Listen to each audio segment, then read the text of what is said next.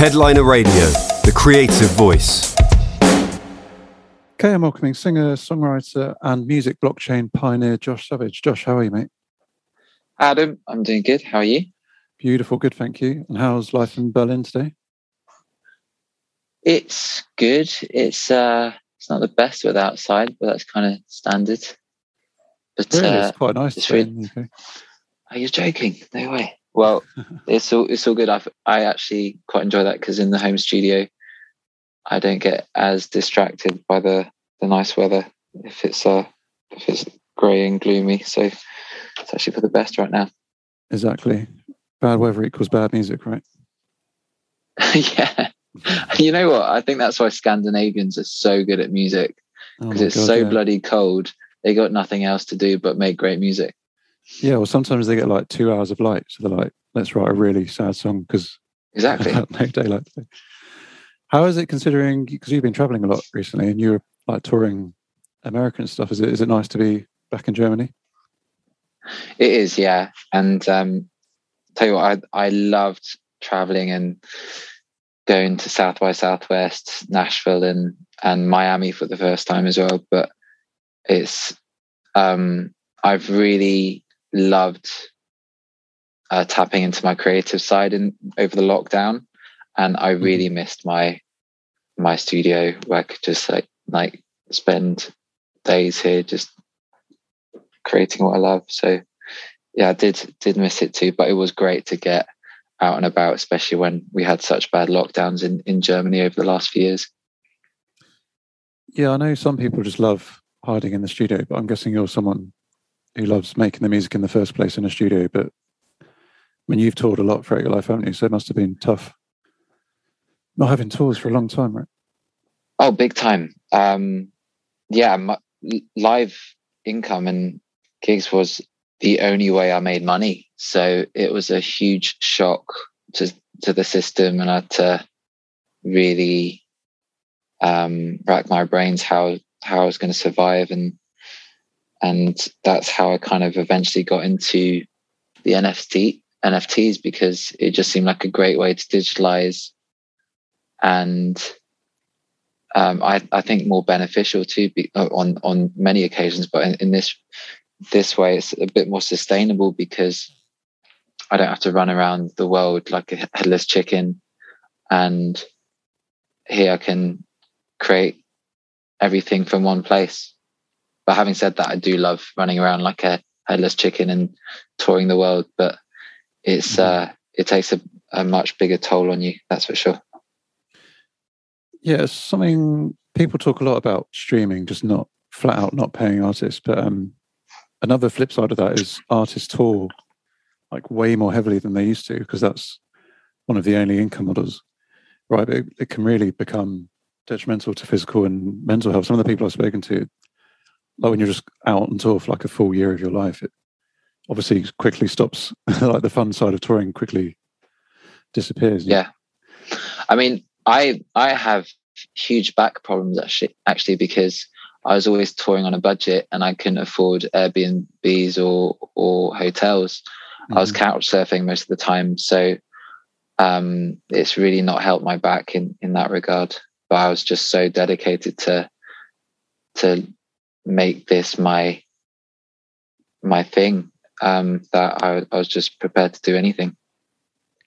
That's the like Ed Sheeran model, isn't it? Just gig furiously and relentlessly, and if you miss your train and sleep on a bench, whatever. But yeah, that's but literally yeah. what I did for three years. Um, however, I don't know if that's a a model up and coming artists can do anymore when live hmm. income's just not as reliable as it used to be. Yeah, I was reading an article in the Guardian the other day. A band called Dry Cleaning in the UK, the Universal were going to take if they'd sold their own merch in the venue, they would have taken a 25% cut of their merch sales, which is hardly any income anyway, let alone if the label's taking that. So they like sold their merch in a pub, a 10 minute walk from the O2 hmm. Forum, I think it was. And Amazing. I mean, we're going to get into NFTs, obviously, but it just shows how in the traditional music industry and Spotify, etc., just it's just getting bad. Like, and that's an understatement, isn't it? Like, when you hear things like that, and the fact you've got a bad back, which is really I sad mean- that you had to gig that horrifically. Yeah. The point where your back's messed up. That's not good. I mean, I've got I've got no regrets. I for me, it was incredible meeting people around the world and meeting fans that support my music. But um, but going back to what you're saying, is it's not about it getting bad. It's about it getting worse. It's been so Mhm. bad for artists for such a long time now, and especially for songwriters as well. No, absolutely. Or maybe do some yoga, man. That's always good for the. Back. I try. I'm um, just so rubbish. yeah, But yeah. No, just to properly introduce you, like, and I'll probably, like I did with your friend Violetta Zironi, be cool to frame this as kind of life before NTVs and uh, Freudian slip, Yeah, maybe. MTV. But um, yeah, uh, yeah, like life before in the traditional music industry and what we're now calling Web two. You know, Spotify, YouTube, all that stuff. Um, yeah, so starting there, how yeah, I guess like starting from your early life, getting into music originally, and how it gradually became like a serious thing for you. right. How how long do you have? as long as you have, mate. Okay, well, in short, I I got started in the music world um, by taking piano lessons. Um, my Mm. parents, uh, my my parents are huge music lovers, and they noticed how music I musical I was as a baby, and I think I just developed a good musical ear because they played music all the time, and um, but actually initially I, I hated my my music lessons because it just felt like work. So I just kind of gave up and actually picked it up again because I missed it. And that was a huge turning point for me because I, from, from the age of nine, I think it was, I did music because I loved it, not because my mum was forcing me to take piano lessons. Mm. And from there, I was actually raised in Paris initially, um, even though I was born in London, and I spent ha- half my life in Paris. And um, at a French school, I was um, picked to be part of this really good choir in Paris, which gave me a really good classical uh, classical training, uh, Mm. especially vocally, which is kind of why I sing how I do, I guess now, even though I'm a bit more in the um, popular music side of things. Mhm. And to cut the story short, uh, when I moved to England, I um, I started writing my own songs and went to uni. I went to the University of York to study um, a music degree there. It was either maths or music, but I chose music because it was more fun. And the music d- degree course at York didn't have exams, so uh, no brainer for me. And uh, so that was more classically based, but uh, had loads of uh, modules involved in in other genres. And but I, I had a band at university called Taming the Savage, and that didn't really go anywhere because uh, my bandmates just weren't as dedicated as I was, which is why I'm a solo artist now. Even though I love playing in a band, I kind of have the option of doing both, which is great. And after uni, I just uh, all I wanted to do was travel and play music. So I booked my own tours. I, I actually had just read the Ed Sheeran autobiography, and even though, um, even though he's a fantastic songwriter, his music doesn't resonate with me that much. But I, I loved his work ethic, so that's what inspired me to just tour the world and just couch surf a lot.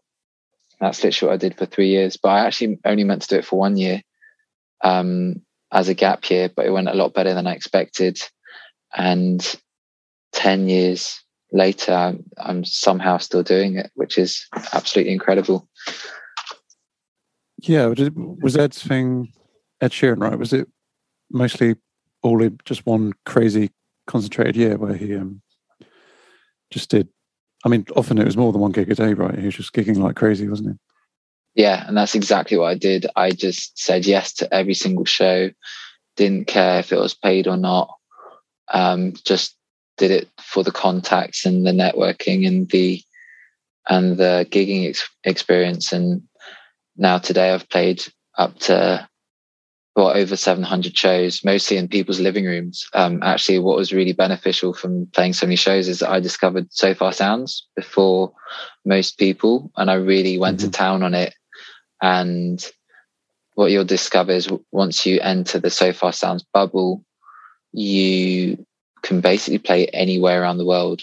Um, yeah, and obviously that was my my dream. So I I just did that all around America, Latin America, did some shows in Russia too, and and the Middle East, and and uh, built a really loyal fan base. It's, it's actually incredible how, um, even though I was playing to small audiences, the turnarounds with people buying merch was a lot higher than big support slots that I was playing to mm-hmm. thousands of people, which was actually quite incredible. And um, I'm sure that's something we'll, we'll, delve into. But that's what I love about Twitter Spaces in the NFT space and having direct conversations with with people. It's a lot more powerful because it's just so much more human than say TikTok, which is like statistics and all about going viral and doesn't have the same humanity to it. No, I mean, I'm not surprised what you just said about merch doing better Sofar Sounds than some massive venue because it's a weird vibe when you support a big artist, isn't it? Like half the audience are at the bar, loads of people haven't even turned up.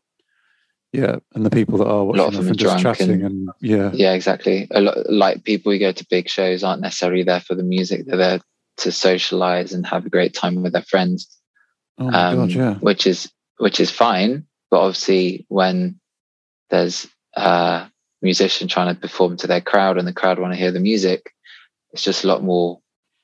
Well, it's, it's just not the right place for that, and I think that's why Sofar Sounds became so big because it was an easily accessible way of of connecting the artist to to the audience, and everyone kind of won in that in that dynamic.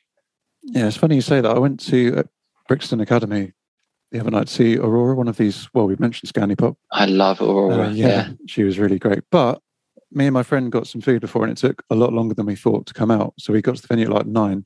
So we are like quite stuck towards the back. And honestly, like so many people around the back were just drunk and chatting. And I spent quite a big chunk of the concert trying to find a spot in the venue where I could hear Aurora singing and not people having really annoying conversations. And yeah, it's like what you say of these venues sometimes.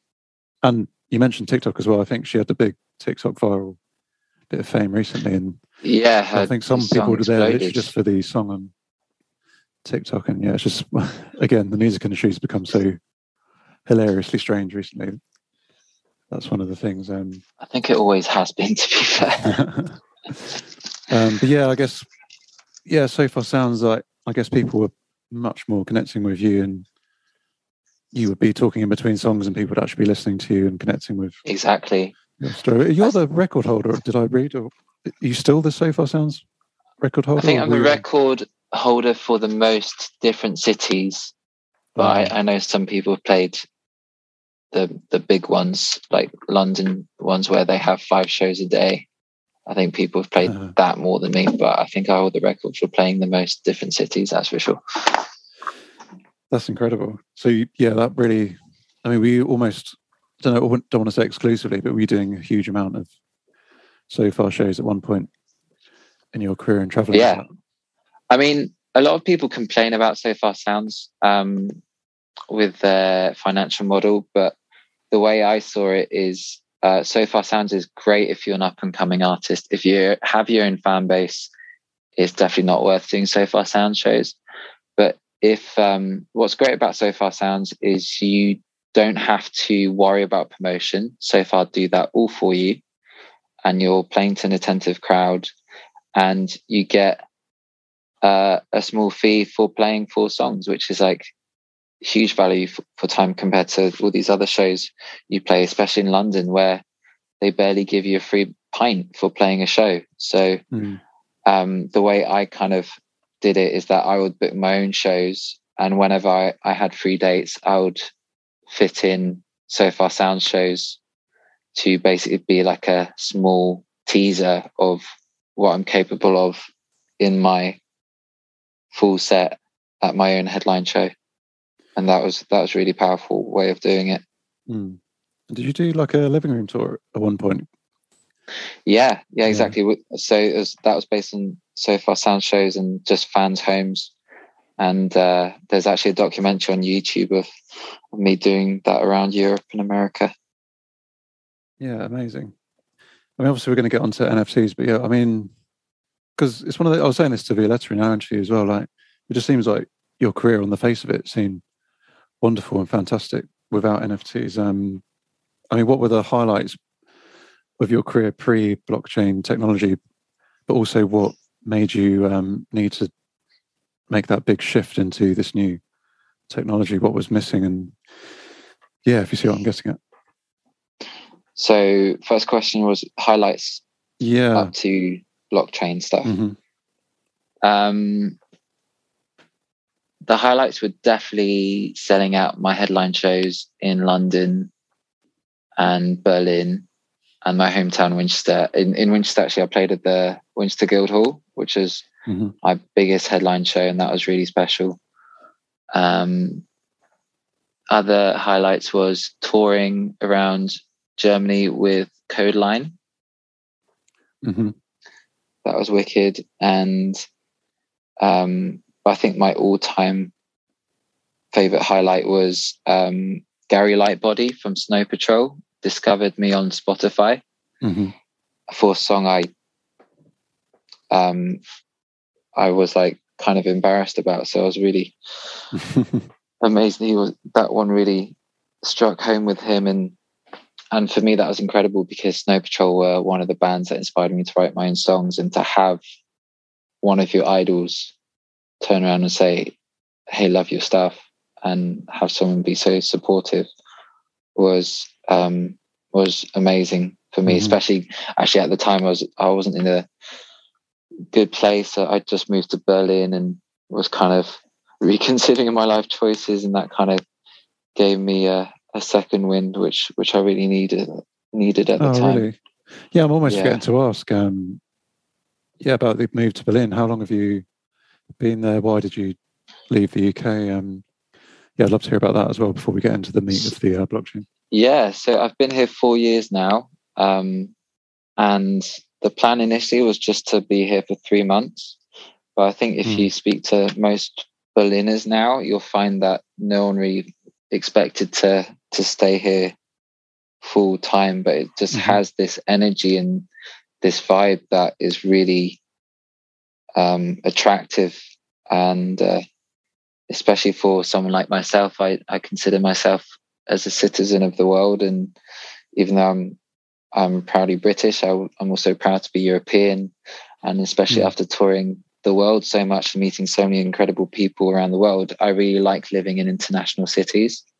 Mm. So I did like that about London. Um, however, when I lived in London, I, in order to make ends meet, I was working two to three part time jobs. I was living in a warehouse with 14 people nice. Tottenham, which um, wasn't the best place to live at the time, especially when people getting stabbed on your street. But um, I just did what, whatever I could to to keep the dream alive, and and then I went on tour with a videographer called Damien, who's now a really great friend of mine. I took him around Latin America to document my living room tour out there. And he was living in, in Berlin at the time, and he just kind of said, "You should try to Berlin. Yeah, you should try Berlin." And he wasn't the first person to have suggested that. And mm. at that time, I just needed a break from living in in London, uh, where I was just burning out a bit, and and uh, and my Spotify stats actually directed me to Germany as well because somehow Germany was my top country for Spotify listeners. Oh, wow. So I just, yeah, I always think it's good to explore and try things. And so I just tried living in Berlin for writing retreat and it went a lot better than I expected. My show sold out there and I was able to live full time for my music instead of doing so many jobs in London just to to survive. And I was just so much more creative in Berlin as well. So it just made sense to move here. And um, especially after Brexit as well, with um, I don't want to get political, but for me, it made sense to live in Berlin before Brexit so that I could be a resident and I could work here uh, mm-hmm. and work in the UK without any hassle. Yeah, that's a huge one. I mean, it's literally like the cost of living of 50% cheaper than London, I think, which is pretty huge, especially if you're an artist. Um, and honestly, I, I don't know if I would have had the headspace to learn about the Web3 world if I didn't live in Berlin, because if I was living in London, mm. th- there would be so many more distractions. And um, obviously, I'd, I'd, have to do a lot of part time work to to pay rent. So. Um, it just made more sense to be in Berlin, especially when Adam. So, for example, in you know my warehouse full of people. Mm-hmm. In comparison, I live in the one of the nicest neighborhoods in Berlin. Um, have my own apartment for the same price. Mm. Oh, which neighborhood are you in? Obviously, don't give out your personal address on a podcast, but yeah, whereabouts? Yeah. uh, so, I, well, at the time I was in Neukölln, and I've yeah, yeah, moved into uh, Prenzlauer Berg. Oh, that's where I stayed last time. It's beautiful in there yeah, it's it's really cool. And what I love about Prenzlauer Berg as well is um is is very international in in the street where mm-hmm. I, I hear a lot of uh, British people in the street. I hear a lot of Parisians, uh, well, French people rather, mm-hmm. and um, and obviously German and so many nationalities, which which I adore. And you mentioned maybe your creativity going up. Like I just, whenever I'm there, I just feel like every flat, every cafe, everything, every street, you just feel like this buzz of creativity, like emanating out of the city, and it's it's mad. I don't, I've never experienced that anywhere else. So, yeah, it's a good place yeah, to be, right? Love it. The only issue with Berlin is winters are bitter, and yeah. the people are bitter to boot as well. But I actually quite like that because that allows me to hibernate, and especially if I can um, have my home studio, then I can just use that to to learn and develop my skills and and write. Mm. People are bitter all around, or just more so during the winter? Do you mean? More so in, in winter. Yeah. For some reason, Berlin winters are particularly bitter compared to anywhere else I've been. Um, I don't know why. My theory is is that Berlin as a city is all about vibe because mm. it doesn't have the prettiest buildings when you compare it to New New York and London. Um, and uh, whereas the summers are incredible, like people yeah. are just on a whole new level, and it's really a great place to be in mm. summers.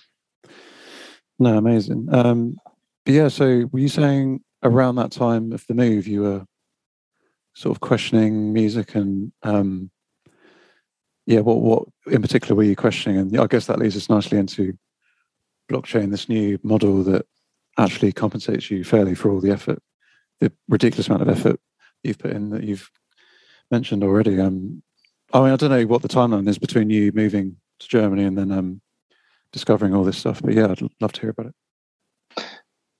Well, um, when the lockdown when the lockdown started, um, we we had quite a few here. I think we had longer ones than even the UK, although it sounds like they weren't as strict. You could still leave the house and go for walks.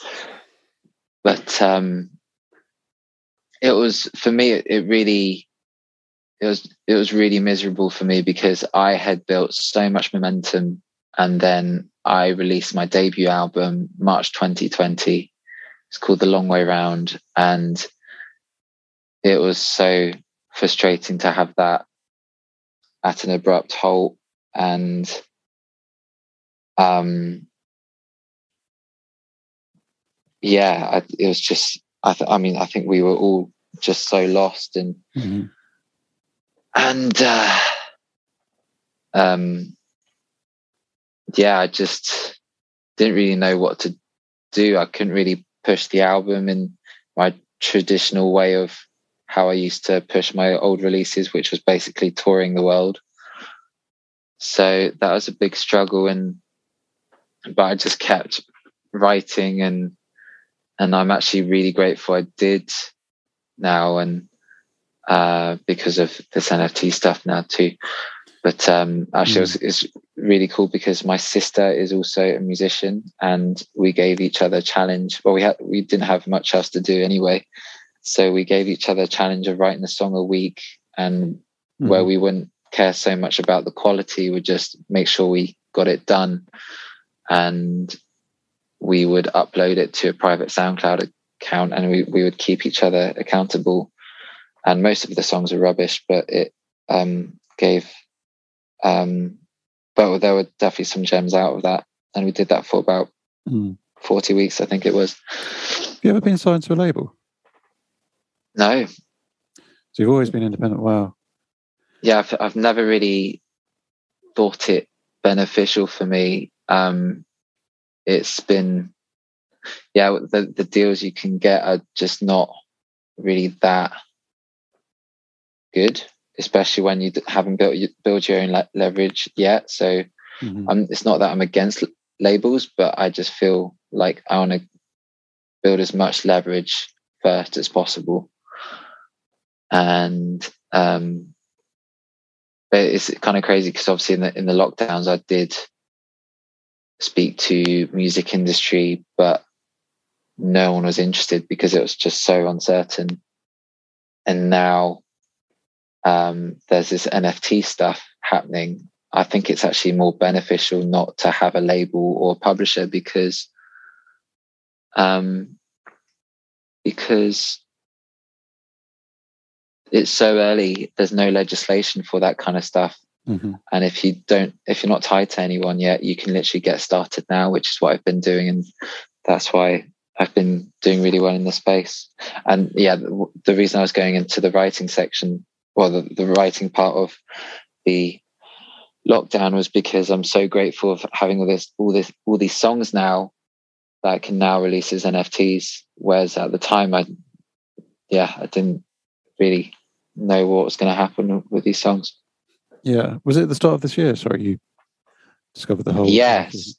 So I actually um, late uh, late last year I got uh, into the crypto side of things, um, I, mm. I got into crypto because I was hearing so much about NFTs from Gary Vee. Yeah. And, but I didn't know how to get into NFTs.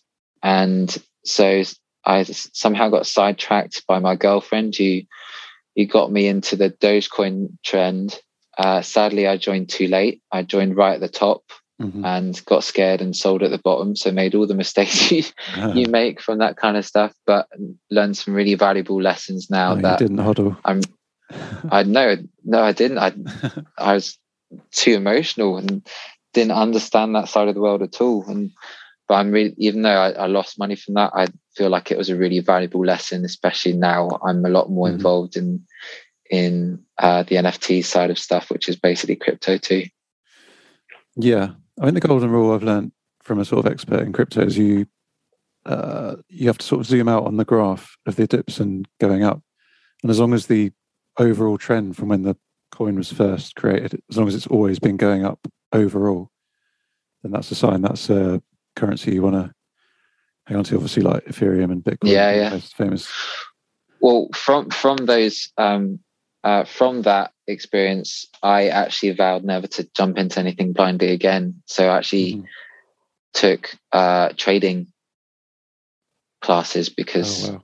I was so so demoralized from music that I kind of needed to step away from that for a bit anyway. And because I'm quite mathematical and I used to love maths, I actually really enjoyed it. And um, so I dabbled in a bit of trading, but didn't really make any money from it. And um, I, I did here and there, but I, for me, it just wasn't how I wanted to live my life, staring at a screen all day with all the stress and I, I just didn't like how isolated it was and then when i discovered about twitter spaces and this amazing community of people, I just knew that was more my thing because most importantly, I can incorporate my music into it, which is my first priority. But also just the the connecting with other people and other talent and incredible incredible people around the world. I, I just knew that was that was more my thing. Yeah. I mean, I'm sure people will be listening like, what is an NFT? Or they've heard of it, but they don't know what on earth it means. How do you obviously I'm not expecting like a full breakdown of blockchain. Because the way I treat it is like I use electricity and I don't know the exact science of how electricity works. But what's your like layman's uh, explanation, layman's terms even of what an NFT is, how it works, what's the benefit for musicians, and why you're so excited? I would say, it? I would say an NFT is a digital collectible mm-hmm. and a way of authorizing work. So the reason people buy my NFTs is because I could be the next Ed Sheeran. And if you buy my NFT early on in my career, not only are you investing in my career so I can use those funds to grow faster, mm. but the value of my fans' NFT will grow as my career grows as well. How would you describe the opportunity for musicians here as opposed to versus the traditional music industry we're so used to like putting a song on Spotify and never seeing any money from it? Yeah. Well, first up, I, I don't think this is going to make Spotify go away. I think they're going to be great tools that you, you use alongside each other. Mm. Um, I think NFTs bring a new age in favor of creators, which I think is um, much, well, is, is definitely needed and gives a lot more power to creators and reduces the need of middlemen who take the majority of cuts these days. So, um, so there's that. And so instead of me signing a record deal, a major deal to someone and giving 80% of my income away, mm. fans can invest in me and grow alongside me. And I've only been in, in the NFT space since uh, late January. So I've only been in it for just three months now. But I think it's obviously the financial aspect is important. But I think more than anything, the the bond between me and my collectors is incredibly powerful because mm. for the first time in my uh, decade of, of doing this music thing, my fans are actively pushing for my music to to grow. And i've never mm-hmm. seen that before. And and i, I think a, a good comparison as well is comparing um, nfts to patreon on steroids. Yeah. Because Again, you patreon, can build the community with that and give yeah. exclusives and and experiences that no one else can have unless they are a holder of one of your NFT collections. Yeah, I mean, Patreon is obviously a lovely thing, and I've seen, I've literally seen musicians saved by launching a Patreon during the lockdowns. But again, I it think it saved me during the lockdown for oh, sure. Really? Yeah, I wouldn't have been able to invest in my own studio if I hadn't had my patrons backing me the whole time. But on the flip side, like Patreon's, great if you have a following, whereas with Web3, with NFTs, I'm seeing musicians without any tangibly huge following actually starting to get fair compensation for their art and their music. I don't know if you've had that same. Yeah, no, for yeah. sure. Um, even though I've had Patreon for years, I'm getting a lot more out of the NFT side of things already in just a few a few months. Absolutely.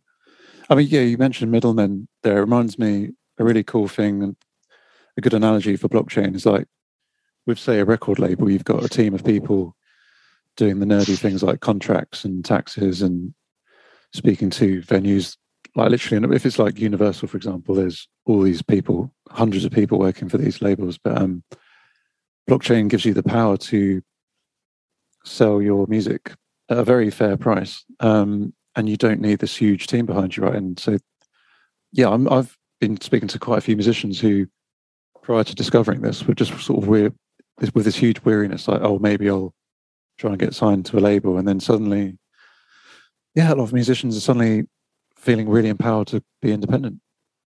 Again i guess you're yeah great no, evidence sure. of that because you're 100% independent aren't you? And, and hiring people as you go. I think having a team is still incredibly important but the mm. ball's much more in your favor and what i'm really excited about with the nft space right now is no one's telling you what kind of music you should make and people are a lot more into taking risks and record labels, for example, are not taking any risks anymore. They expect the artist to have created their fan base already before mm. they invest in them.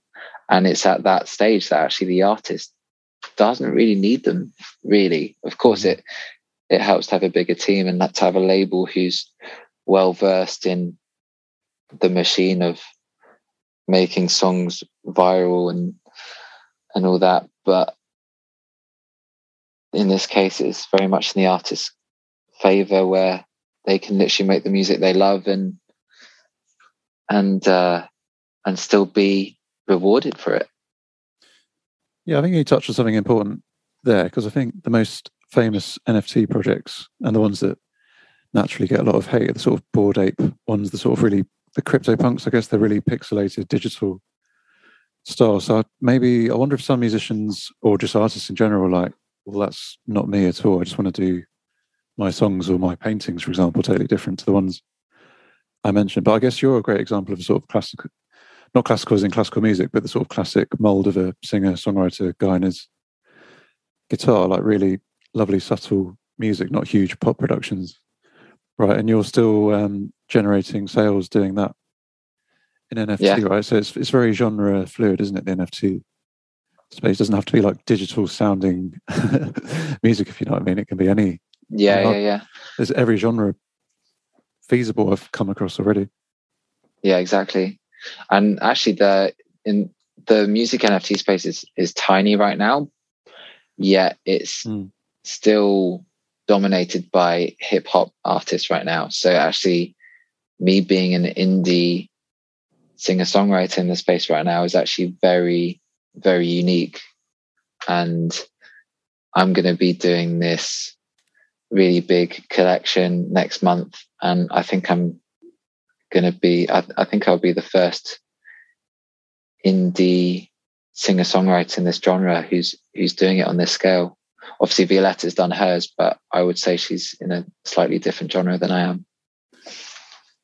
Yeah, yeah, totally. Um, no, congrats, congrats, and um, yeah, and also NFTs get a lot of hate, right? How how do you feel about that? Like, I think I think everything does in its early phase. Mm. Look at TikTok; that got so much hate, mm-hmm. uh, where people were just laughing at it and say, "Oh, it's just for kids." Now every single business has TikTok. If not, they're not mm-hmm. really going anywhere in the digital space in, anymore in Web two at least. And if you compare in the music world, for example, my mate, incredible musician, he just got dropped by his label because they um, feel like it's less risky to um, invest in an artist who's who's now big on TikTok instead. So mm. it's crazy, and I, I think it's going to be exactly the same thing here. People may laugh at it because they don't fully understand it, but if you look at the nitty gritty details and learn a bit more about the technology that we're talking about here, it's I honestly think it's going to revolutionize music, not just in the NFT stuff, but in so many ways with the blockchain technology. Because if you look at, for example, royalty checks and everything, right now we need to rely on a collection society to collect it from everything, right? Mm. Whether it's played on a film, on radio, or whatever. If you have your song on the blockchain, every time it's played on radio, on the film or whatever, you don't need a third party to collect the royalties for that. It's already tracked and can be automated straight to the creator. Yeah. We don't have anything like that right now. And those royalty collectors, they only pay out quarterly, right? So if there's a point exactly. where you really need some cash right. for that advert exactly. or whatever yeah, yeah. you're in, then you're going to have to wait till November or whatever it is, which can be really. I for streams, how tough that is. Something. Exactly. For streams, I have to wait three to four months for a royalty check. And if my song is placed in a film or on TV, I have to wait a year. And yeah. when I sold my NFT, I just couldn't believe how uh, it. Well, first of all, I couldn't believe it sold out in an hour. But the ne- the next thing I was shocked about is how I had it straight away. Yeah, no, that's wonderful. Um, I honestly feel like you're one of the leading voices as a musician in this space. You think that's accurate? Am I just buttering up too much? I don't know if that's just through you're very active, as you've mentioned. You touched on Twitter Spaces. You host loads of those, and it's obviously a lovely community vibe thing as well, where people get to.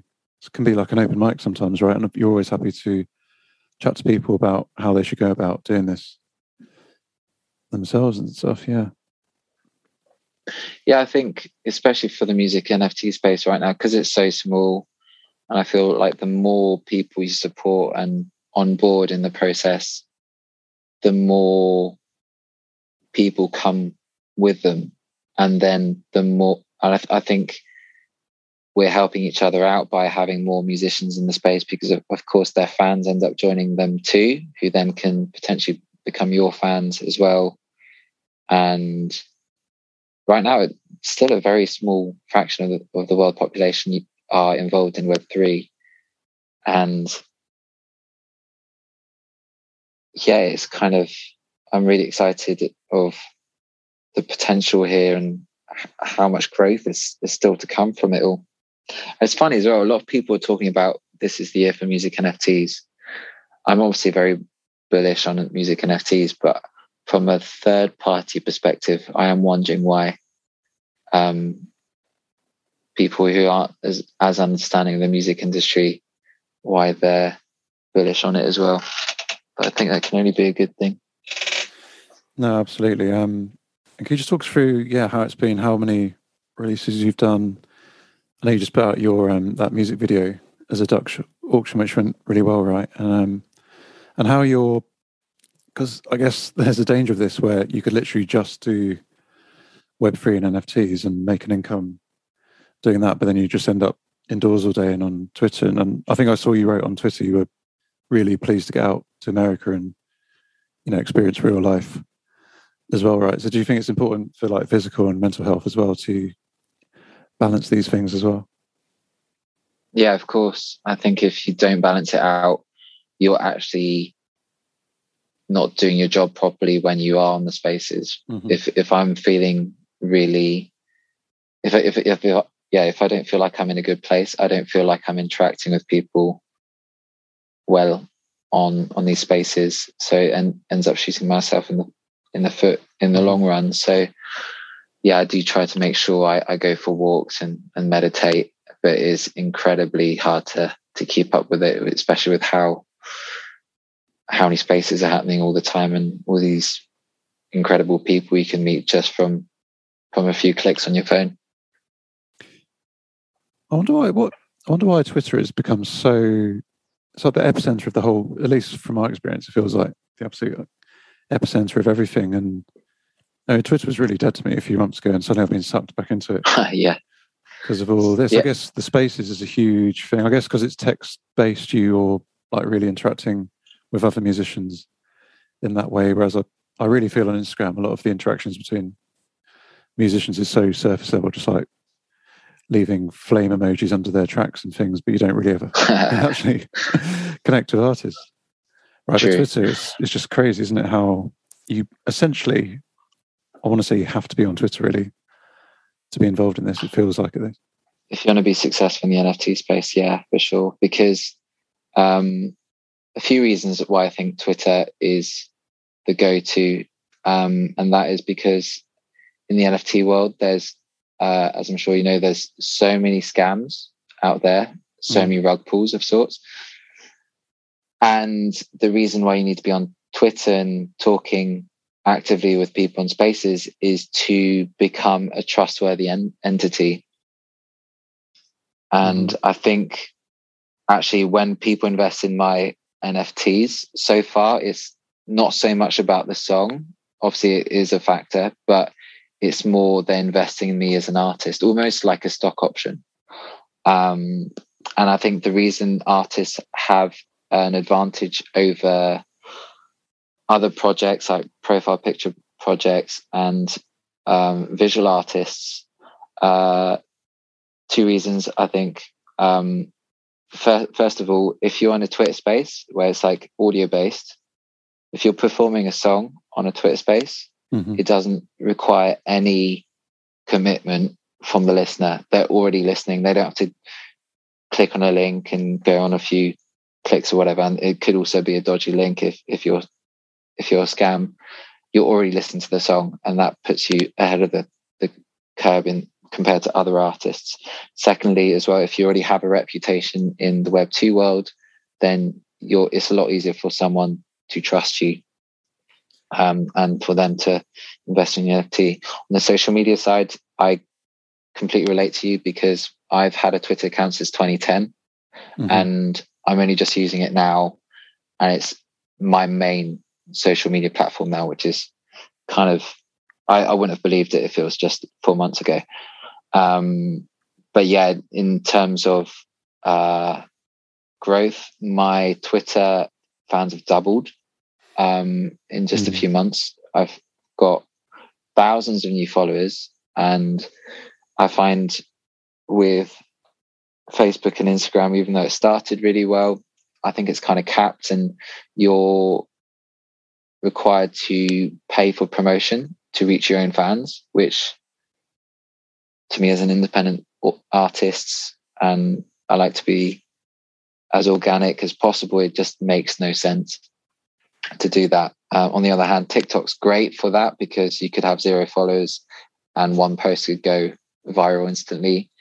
What's really difficult about TikTok is making it on brand. You could have so many. So I've had some viral content on TikTok, but it's not necessarily converted to listeners and music mm-hmm. fans. Whereas on Twitter, I might have um, a, lower lower interaction on posts, but um, I think you're converting a lot more of them into music fans than than say on TikTok. There's another thing I really love about it though. Like previously, it just felt like music marketing was so empty. Like you know, having a paid advert on Facebook, Instagram, making sure you've got a poster up in Shoreditch, and you know, views, engagement, all that, all those horrible words, content. Another word I just hate at this point. But with Twitter and NFTs, it just seems more like you know, chatting to people in spaces, and just like yeah, having a good time and communicating and like supporting other artists, and then they support you back. It just feels. I know the word community's come up quite a few times already, but it just feels much more like community rather than quote unquote marketing, and that's how to succeed, right?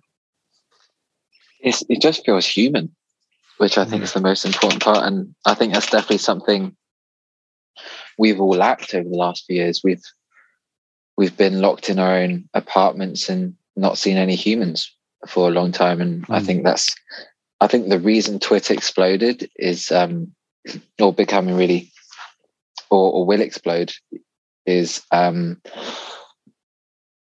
uh, there was this huge thing about Clubhouse, right? However, I I never got into Clubhouse. My girlfriend did, mm. but for me, I just didn't want to start a new social media, learn about it.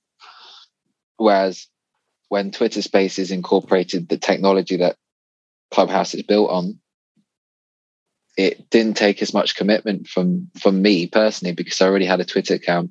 Yeah and I could just jump on and go, you know, and I already understood Twitter as a whole and just learning about the spaces function was wasn't as much of a commitment. No, that's amazing. And then yeah, I guess good time to ask. Good cool to get like a brief history of you in NFTs. And what we're we talking like three or four months and you're already you just have this whole income stream, right? From NFT. I mean, it's basically changed your life without over exaggerating. Um, but yeah, what have you honestly so far, and how's it been going? Yeah, so I've done. It's been. I'm three months in now. I've dropped three NFTs. Um, all of them sold out instantly, and uh, it has changed my life. Honestly, a few months ago, I I was about to call it a day for the music because I'm I was just so tired of being broke and mm.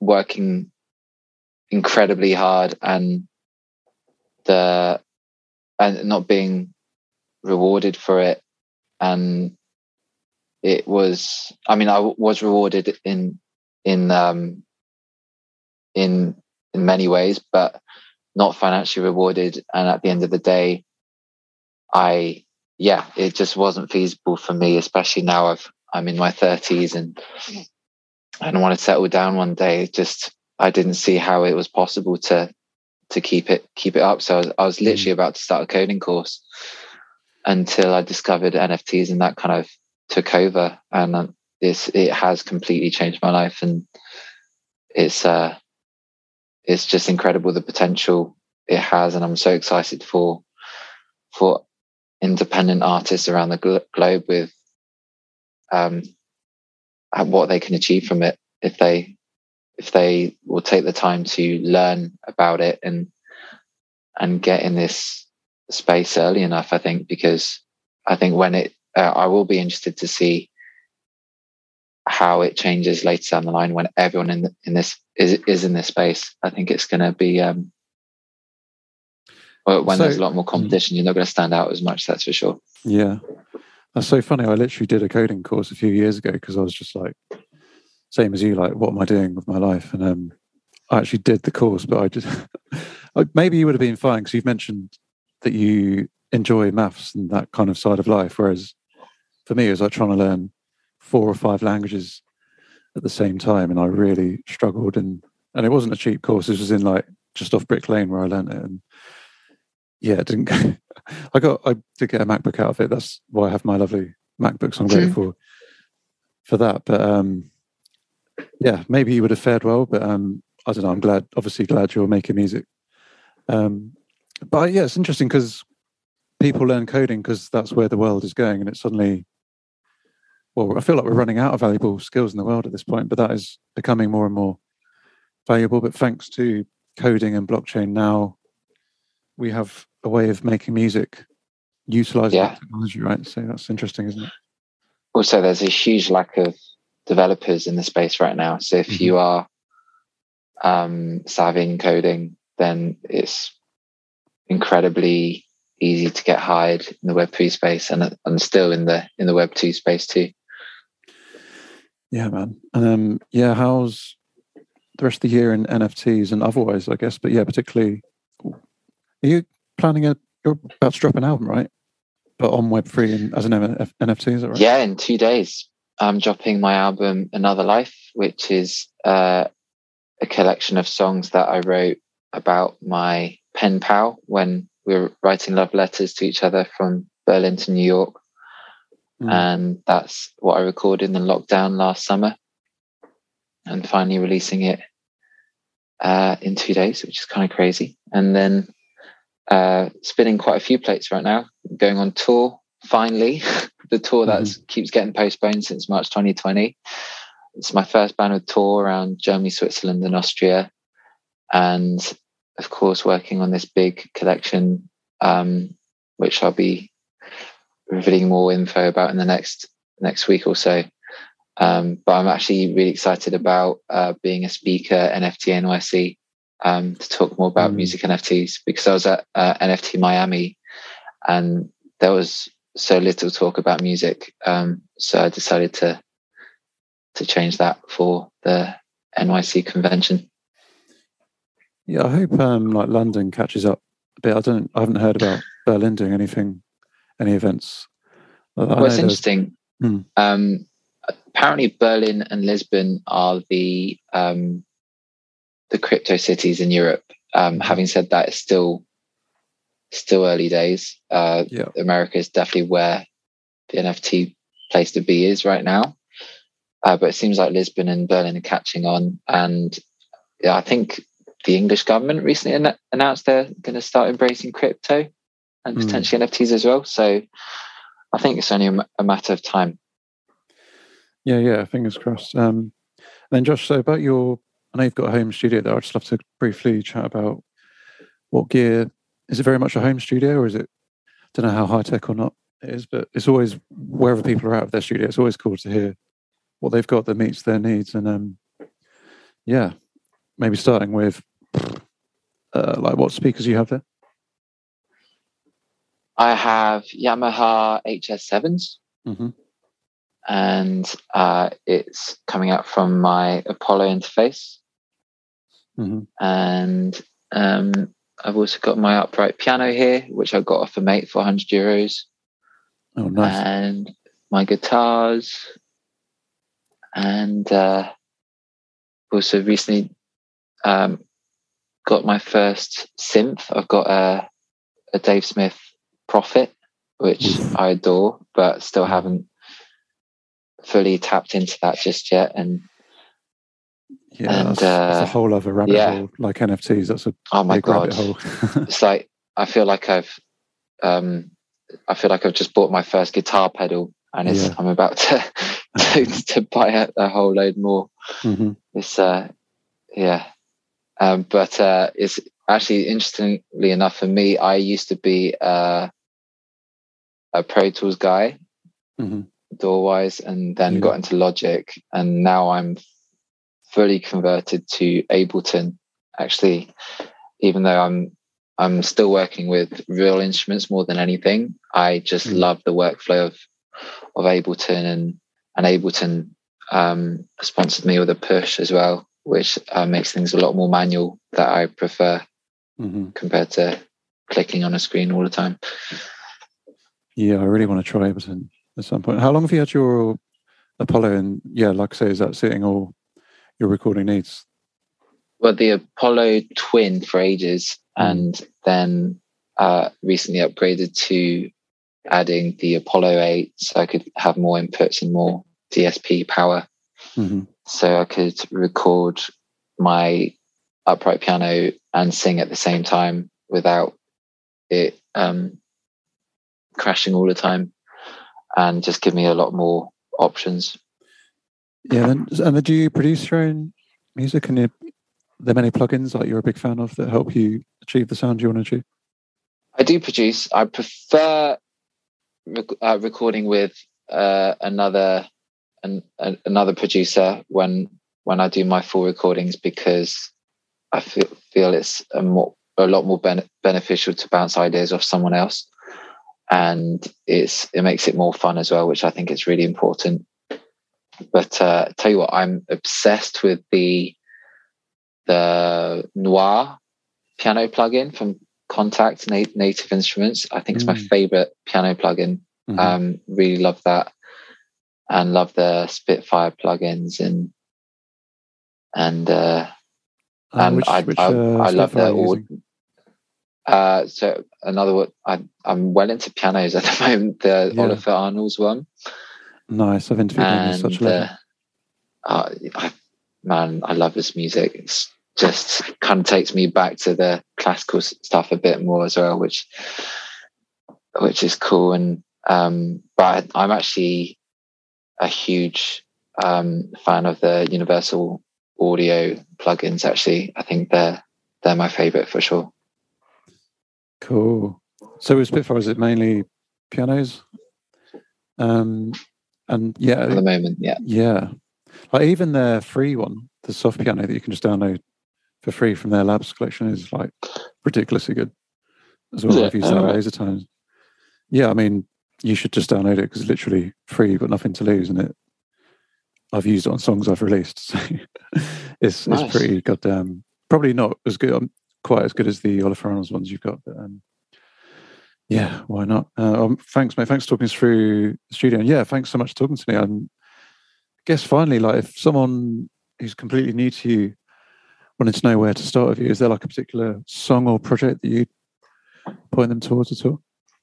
I would say listen to my new album, Another Life, and Mm. the the track that I'm pushing for that one is a song called Don't Mind the Rain. I'm actually working on a TikTok challenge right now where I, I sing it whilst getting absolutely drenched, which is very entertaining. um, but uh, but feel free to check out my earlier stuff, which is a bit more folky as well. I think Golden Days is is the all time favorite at the moment, and Skinny Dipping. Mm-hmm. And then with this album, how are you approaching it? You're releasing it as an NFT or an NFT collection, and then yeah, does that then eventually go up on Spotify, etc., etc., or are you just done with that, or how are you approaching that? Well, I'm doing it on Spotify first, and Ooh. I'm looking to um, do something really special for the NFT drop for that. Um, but yeah, I, I, quite like how my first album, The Long Way Round, um, is very much physical, uh, which represents my um, my early stage of my career where I toured around the world and mm-hmm.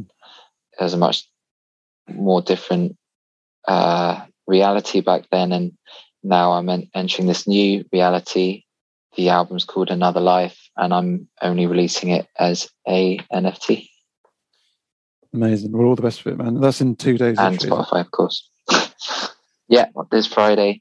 Wow. And uh, yeah, really excited for that, for my tour, and and to meet more incredible people in in this exploding NFT space. Amazing. Well, it sounds like it's going to sell out as you have with everything else. I can't, as a final, final thing, I can't resist asking, what do you think are the key things to actually achieving that selling out on the on the day of release, kind of thing? For what? For this for NFTs, yeah. Just in general with NFTs, yeah.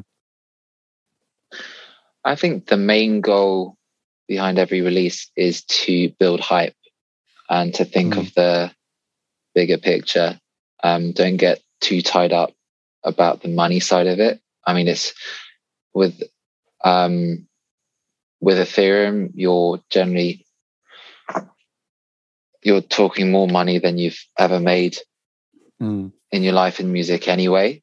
Um, but I would think more, more about the strategy, building as much hype as possible, because from there you build more excitement about your project you gain more fans and you encourage secondary sales, which um, inevitably earn you money as well.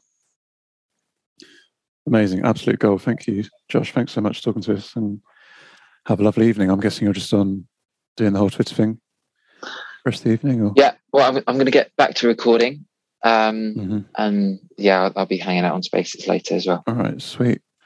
Thank you, mate. Thanks so much. Headliner Radio, supporting the creative community.